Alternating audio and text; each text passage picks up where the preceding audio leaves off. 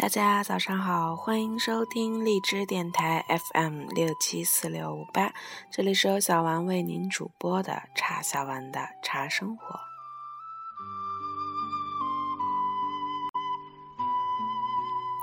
新的一周又开始啦，大家又开始了忙忙碌碌的上班生活。那么，希望小丸的声音呢，给你在这个周一的早上带来一丝温暖和阳光。今天的节目呢，小丸继续给大家阅读《平常茶非常道》的第五篇文章：七湖洞顶供养春天。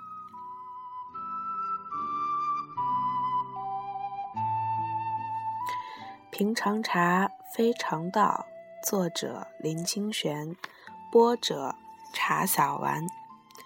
七湖洞顶，供养春天。中国茶艺得力于许多小人物，就以现在最流行的紫砂壶来说吧。紫砂壶确定的起源很难查考。但是以现存的图书做证据，在宋元以前的绘画中都没有用紫砂小壶泡茶的，因此我们可以确定紫砂小壶是起源于明朝。传说常州府的宜兴有一天来了一位云游的和尚，他一边走一边叫卖：“卖富贵，卖富贵呀！”富贵怎么能买卖呢？初听到的人感到好奇，全跑到街上来看，发现叫卖的人原来是一个衣衫破旧的旧和尚，全都嗤之以鼻，一哄而散，只剩下一位老人兴趣盎然地看着和尚。和尚就拉着老翁说：“贵不用你买，买富怎么样？”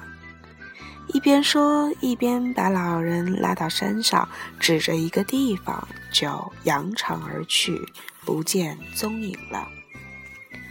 老人决定碰碰运气，他把和尚所指的地方挖开，里面竟露出五色俱全、灿若披锦的泥土。附近的陶人都来取土回去烧壶，烧出的陶器古朴素雅。不亚于瓷器，这就是紫砂壶由来的传说，记载在明朝周高启的《阳羡明壶系》里。但这时紫砂烧的仍是大壶，制紫砂小壶的则是另一位和尚。话说宜兴的金沙寺有和尚，性情非常的娴雅，而且有品味。他时常和一些制陶的工匠在一起谈一些陶艺的事。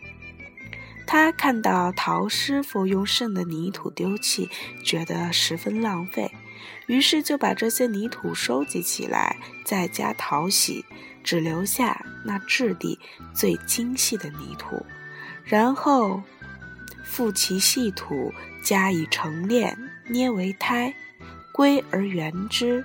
夸而中空，再安上底座、口、柄、盖，做成小壶。脱陶师与其他的陶器入窑烧制，烧出的茶壶色泽乌紫，质地坚硬，铿锵作金石声，拿到的人都当成宝物。紫砂小壶的做法就传扬开来了。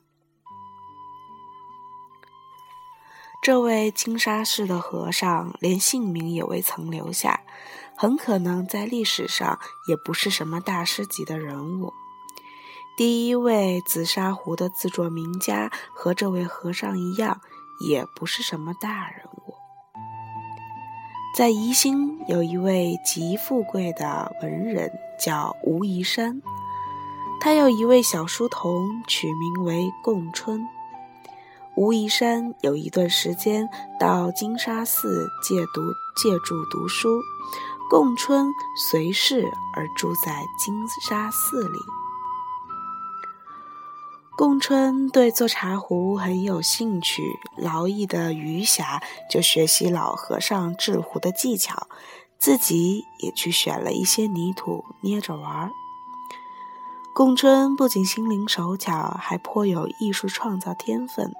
他把老和尚制壶的技术改良，精选泥土做胚，用茶匙压内壁，用手指按压外壁，内外一起使劲。屡按屡压，反复不断，直到壶胚紧密异常为止。烧成后，整把壶都留下指节纹理，指螺纹隐约可见，胎壁垒岸，故复半上线节奏。这种在壶上留下指节纹理，就颇有艺术家的气派了。传说金沙寺和尚所做的壶也是以指纹为基。周高启看到贡春的壶，惊叹为神明垂泽，传世者立色，暗黯然如古今铁，敦旁周正。文龙在《茶间》一书中说道：“他的老朋友周文甫保藏着一个贡春壶，摩挲保爱，不令长珠，用之既久，外类紫玉，内如碧云，真奇物也。”周文府养这把壶数十年，死的时候还用以殉葬。一把茶壶从外面看起来像紫色的玉，里面看起来如碧绿的云。这种感受只有养过明壶的人才能知道。供春的壶太出色了，从明朝就有人仿制。茶壶名家石大彬就留下许多仿制贡春的壶。如果不是石大彬在壶底自刻“大彬仿贡春式”，现代的人根本难以分辨。我曾看过两把贡春壶，那壶看起来是随意的，表面里有泥土的纹路，看着看着就令人感动了。贡春的名姓也未曾留下，茶道之路是由许多小人物铺成的。这一点又留下佐证。几天前，朋友送我一斤今年的洞顶春茶，我在喝的时候就想到，如今能以紫砂壶喝这么好的茶是幸福的。想到流汗制壶的不知名的金沙僧，想到做完劳役之后蹲在一旁捏壶学习的贡春，想到平凡的小人物。如何不为名利的创造了中国茶文化，就觉得今年的洞顶应该供养那些创造了茶文化春天的小人物，人小志气高的那种伟大的怀抱。